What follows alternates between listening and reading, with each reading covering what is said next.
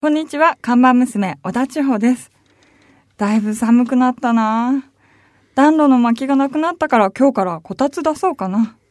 そしたらこたつに丸まって番組もお届けできるし、やっぱりこたつは日本の伝統ですよ。しおちゃんお疲れ様。お疲れ様です。そうだね。そういえばこのお店暖炉があったんだよね。そうなんですよ。なんか気にしてなかったね。あの、薪、いつもくべてくれてたんだ。はい、そうなんですよあ。やっと、気がついた。俺、この前ね、初めてね、実はね、薪割りってやってみたのえ？あの、取材で行ったところに、はいそこでやったら難しいね、薪割り。そうですよね。簡単に割れるもんじゃないですよね。いや、力だけじゃないんだね、タイミングっていうかね。グ？そう。都会っ子ぶりをね、発揮したわけだけどね、全然割れなくて。でもあれ、やっぱりね、専門の人が切るとね、こんなん丸と割れないでしょってスパーンって割れるから。まあ、ということであれだな、こたつこたつ。そうですね。うん、こたつからお届けするラジオ番組って結構新しいんじゃない？できればこたつね、掘ってほしいんだよね、俺ね。ああ、掘りごたつ。足ね、痺れちゃうんだよ、必ずあれ。なるほどぜひねねじ次回のナビカーズカフェは、掘りごたつから、みかんも一緒に。うん、みかんも一緒にね。はいそんなくつろいでいいのかっていう話ですよね。お客様もね、迎えなきゃいけないのに。ということで、ちょうちゃん、今日のメニューを紹介してください。はい。今日のメニューは、ナビカーズ最新号発売です。はい。奇数月の26日に発売されます。ナビカーズですが、今週の火曜日、1月26日、最新号発売されます。はい。そして、最新号の特集テーマは、イニシャル D という伝説。どうですか？待ってました。お客さん。いいですね。待ってましたか？はい。このね、番組聞いてる方でご存知ない方、いないとは思うけど、そうですね。これはですね、まあ、自動車漫画の金字塔。これね、1995年から2013年かな？はい。18年間にわたって連載されて、コミックスで言うと全48巻。これがね、まあ、全世界と言ったらいいかな？全世界で約5000万部売れたっていうからね。もう天文学的数字だよね。はい。ね、アニメになったから、うんもう世界中での車好きがね、見てる漫画なんですが、はい。まあ、あの簡単に言いますとね、はいまあ、藤原匠というね、この彼がね、実家がね、豆腐屋さんで、はい。これが漫画のね、面白いところなんですけども、えー匠はね、もう中学生の時から、豆腐屋さんのお父さんの豆腐屋さんの手伝いで、はいね、この、毎朝早く山を越えて豆腐を届けに行くというのを、はい。もう5年ぐらいとかやってんだよね。そうなんです、毎朝やってるうちにもう運転が上手くなってしまって、愛車のトヨタのトレノですね。はい。トレノで、まあ、峠の走り屋たちとバトルして勝ちまくっていくって話なんですけれども、こうやって言うと単純なんですけど、うんかなり深いよね。いや、本当にそうですうね。ん出てくるキャラがね、またいいんですよ。まあ一番大きいところでは高橋兄弟。高橋良介、圭介。は僕も圭介だからね。あ、そうだ。同じ全の然、そうですね。全然気にしなかったろ うん。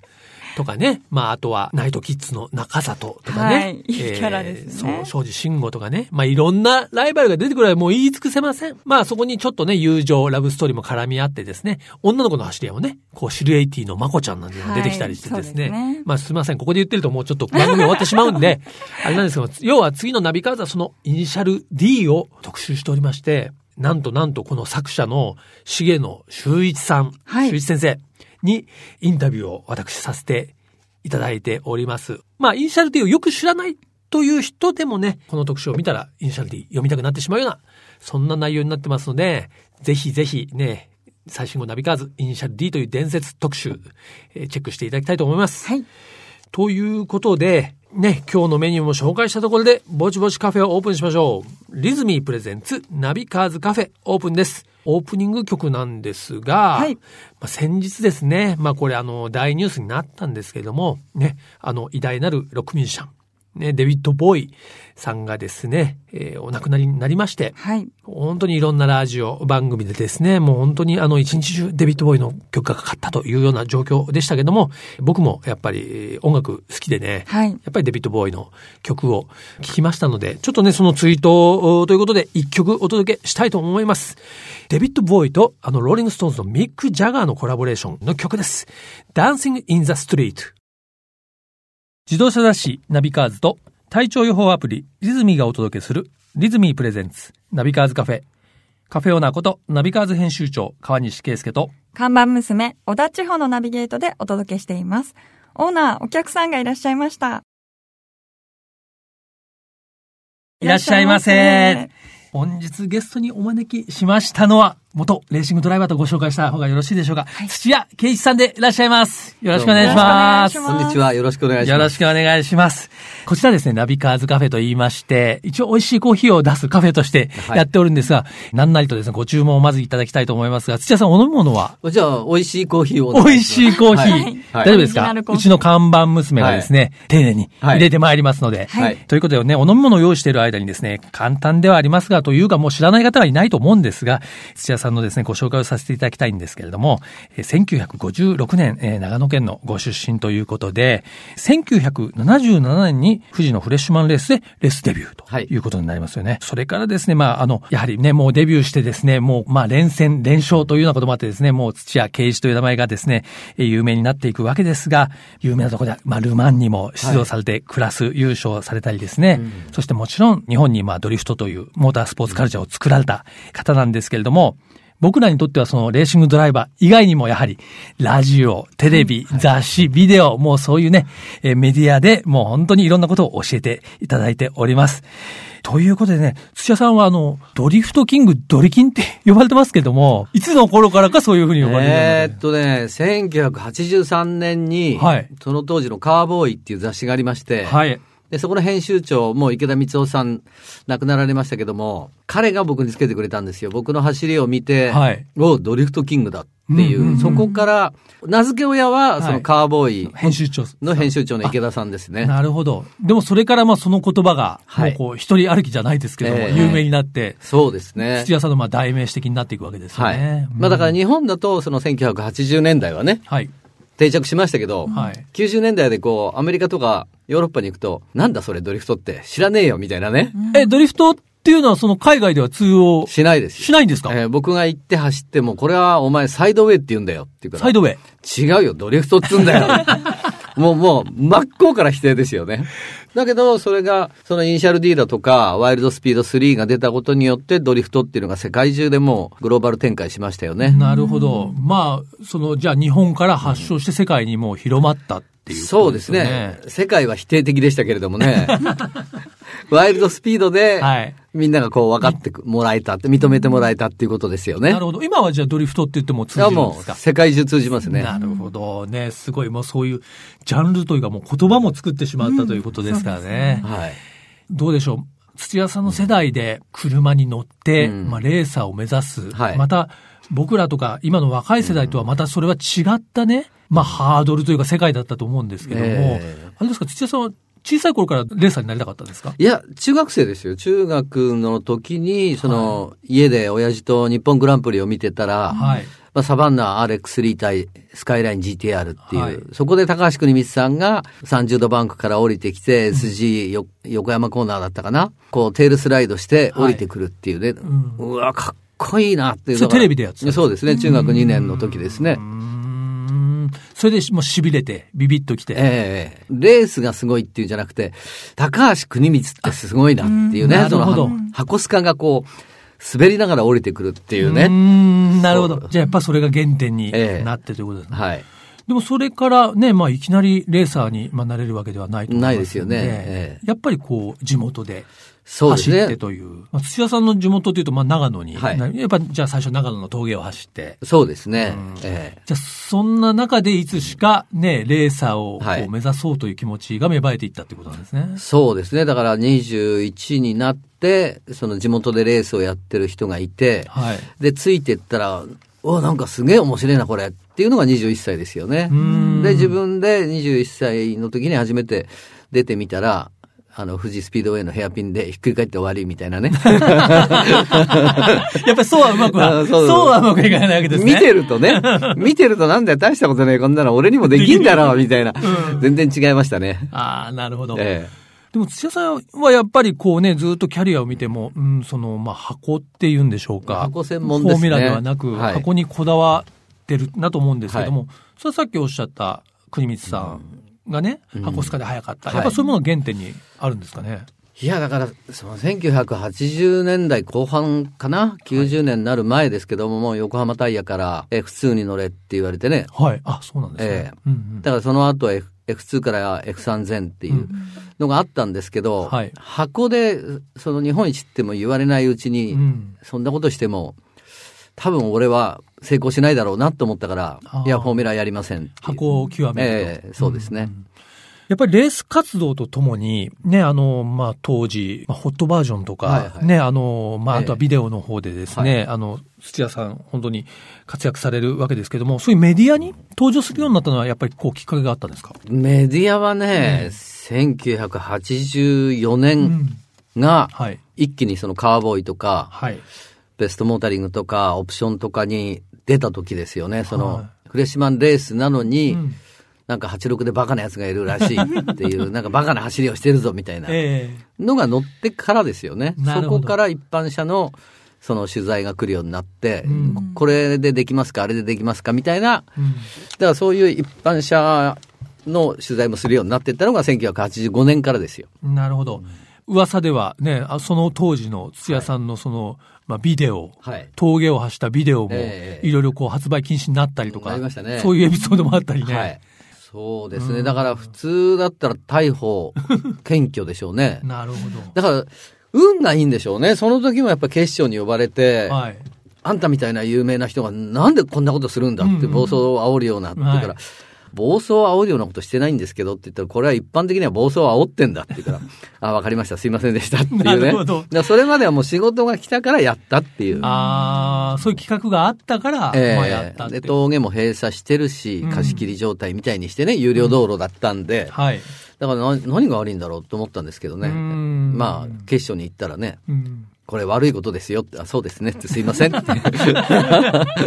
でもね、まあ、土屋さんのね、あの、お人柄というかね、に触れればね、まあ、そんなに別に悪いことをね、煽ろうと思ってやってるわけじゃないんで、ええまあ、わかりますからね。はいうん。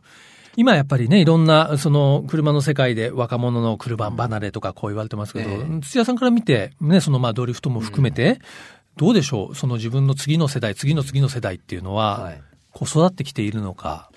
うーん、育つと言ってもね、僕らからすると、はいその、一般の市場を知らない人たちがそういう、その若者は車離れをしてるっていうふうにはい認識をしてるんじゃないかなって、僕なんかだとこう、毎月日本中か世界中かどっかにいるわけですよ。はい。だけどやっぱり、そこに来てるお客さんってやっぱ子供たちなんですよね。うーん。10代、20代の。若者なんですね。ええうんうんうんだから、何が車離れなんだろうな。車離れじゃなくて、この国には若者が買える車がないんですよ。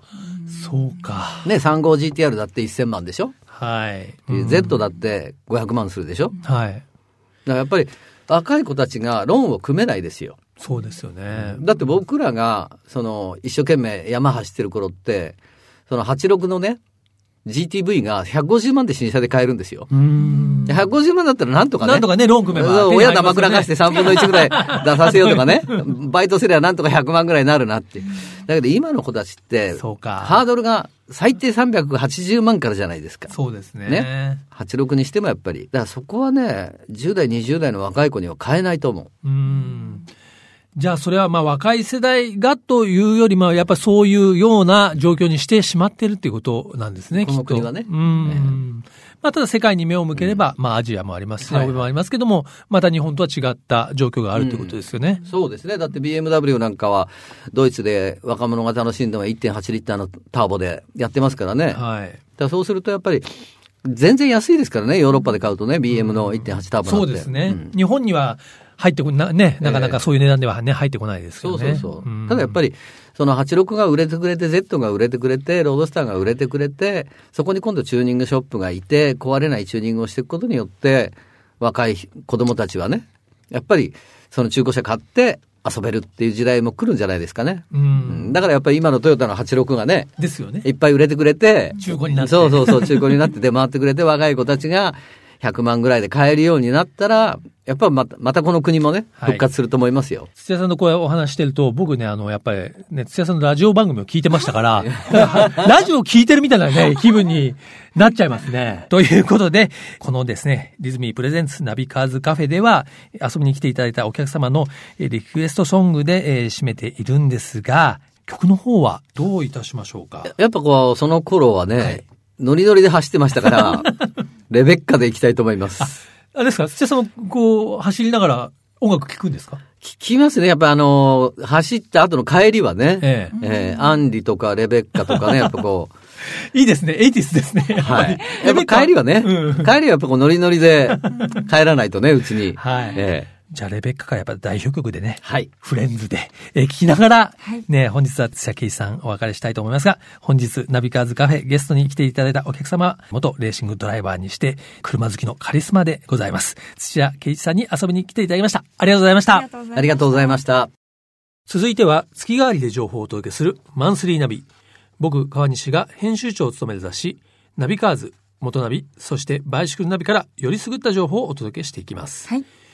え今月はね、え自動車ジャーナリストに聞く2016年車業界はどうなると題して、え第一線で活躍するモータージャーナリストの皆さんにね、インタビューをしてそれをお届けしているんですが、はい本日は円数系と言ったらいいんでしょうかね。はいまあ、あの、ティーポというですね、有名な雑誌、僕も読んでおりますけれども、元、そのティーポ誌のね、編集長も務めておられまして、今フリーランスのジャーナリストをされております、島田智之さん。はい。この番組にもね、遊びに来ていただいたことがありますが、島田さんにですね、コメントをいただいておりますので、聞いていただきましょう。はい。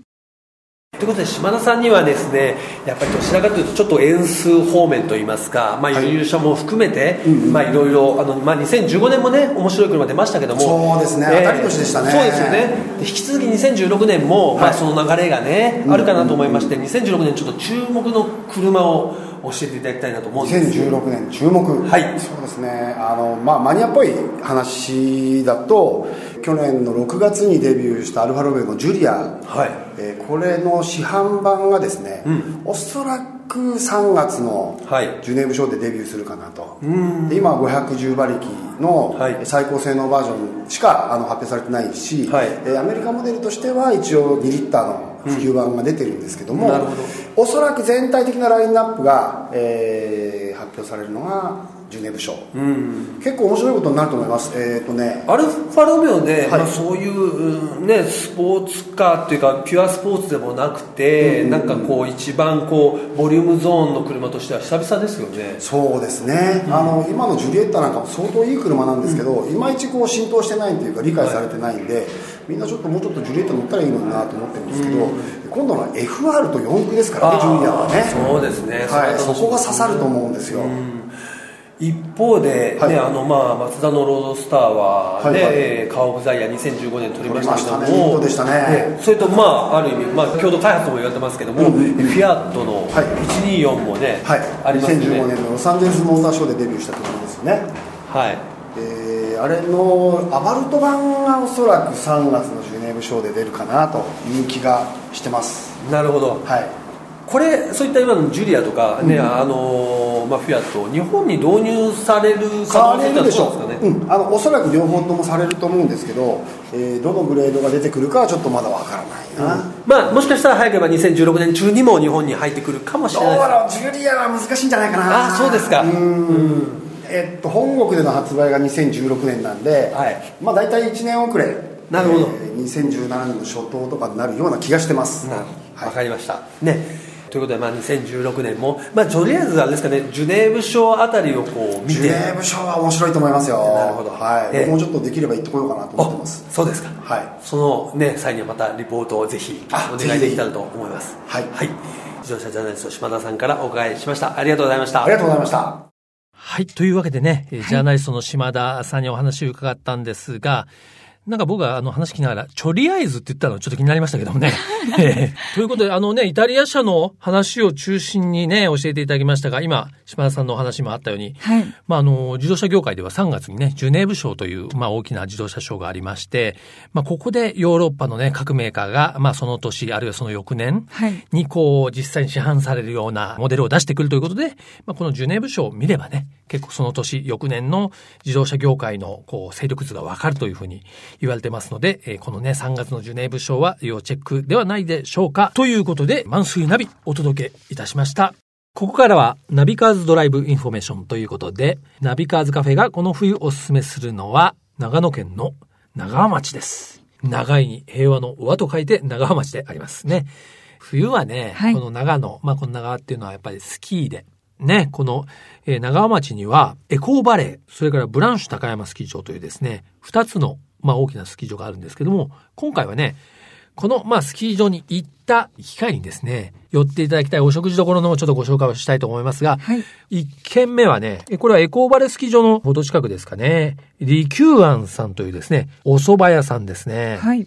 えこちらはね、田舎蕎麦や長川町の特産の脱炭蕎麦などがありますが、好評なのは、かき揚げなんですって。はい。かき揚げ780円。まあ確かにね、あの、お蕎麦って美味しいんですけど、うんこう、スキーとか、運動やった後はちょっとやっぱボリューム感欲しくなるから、うん、そうですね。やっぱかき揚げそば頼んじゃうよね。ちょうどいいですついね。はい。定休日は火曜日ですね。はい。で、営業時間は11時から19時半。まあ季節によって多少変動があるらしいんですけれども、こちらはね、長川町の姫木平というところでね、国道152号線沿いですね。ぜひ場所の詳細等はね、えーウェブからアクセスしていただきたいんですが、ぜひスキー場を訪れた時には立ち寄ってみてください。はい。そして、もう一件ご紹介します。はいこちらはですね、エコーバレー、それからブランシュ高山、どちらからもね、ほど近いですかね。ウォールデンさんといって。はい。知ってるでしょ、千代さん？知ってますね。なぜかというとね、我々はい行ったんですよ。この前のね、はい昨年の秋に、この長川町ドライブした時にですね、立ち寄りまして、このウォールデンさんは、カレーとお蕎麦。でもお蕎麦屋さんのカレーっていうのは、まあ定番だけど、うんこのウォールデンさんのカレーはそのお蕎麦屋さんのカレーじゃないんですよね。はい。キーマカレー。で、しかも結構辛い。で、またね、お店が、こう、ちょっと、ログハウス風のね。はい、おしゃれでしたよおしゃれでね。雰囲気があって。で、実はね、このウォールデンさん、あれなんですよ。食事だけじゃなくて、宿泊もできるんですね。はい。で、ヨーロッパなんかではこういう食事、まあレストランにね、こう宿泊施設がついてるようなでものっていうのは結構あるんですけども、日本ではまあ結構珍しいかな。うん。定休日は12月から3月は水木定休ですね。うん。で、営業時間はね、レストランの方は平日は11時から17時、土日祝日は11時から18時半となっていますので、ぜひね、このスキーのお帰りに立ち寄っていただいてもいいですし、もちろん泊まりがけでね、そうですねまあ、あの、このウォールデンさんに泊まりながらスキーを楽しむのも良いんではないでしょうか。ウォールデンさんもね、ウェブサイトがございますのでね、長和町ウォールデンでね、検索すれば出てくるんじゃないでしょうか。はい。ということで、ナビカーズドライブインフォメーション。ね、今週は長野県長和町からおすすめのね、グルメスポットということで、リキューアンさん、そしてウォールデンさん、2件をご紹介いたしました。リズミープレゼンツ、ナビカーズカフェ、オーナーの川西圭介と、看板娘、小田地方でお送りしてきました。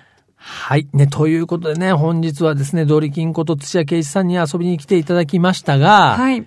いや、ちょっとでも、まあ、まあ、緊張はしましたけど、でもお話やっぱ面白くて、本当ですね。楽しかったですね、来週もぜひはい、楽しみなんですけどもね。はい。1月にね、24日になってだいぶ調子も出てきました、ナビカーズカフェもね。はい。このね、リズミーのね、スマホアプリ、あの、僕も今年も使っておりますけども、はい。千穂ちゃんのね、体調もしっかりオーナーとして チェックししてお届けしていきたいと思います。はい。えーそしてこちらのナビカーズカフェへのメールもお待ちしています。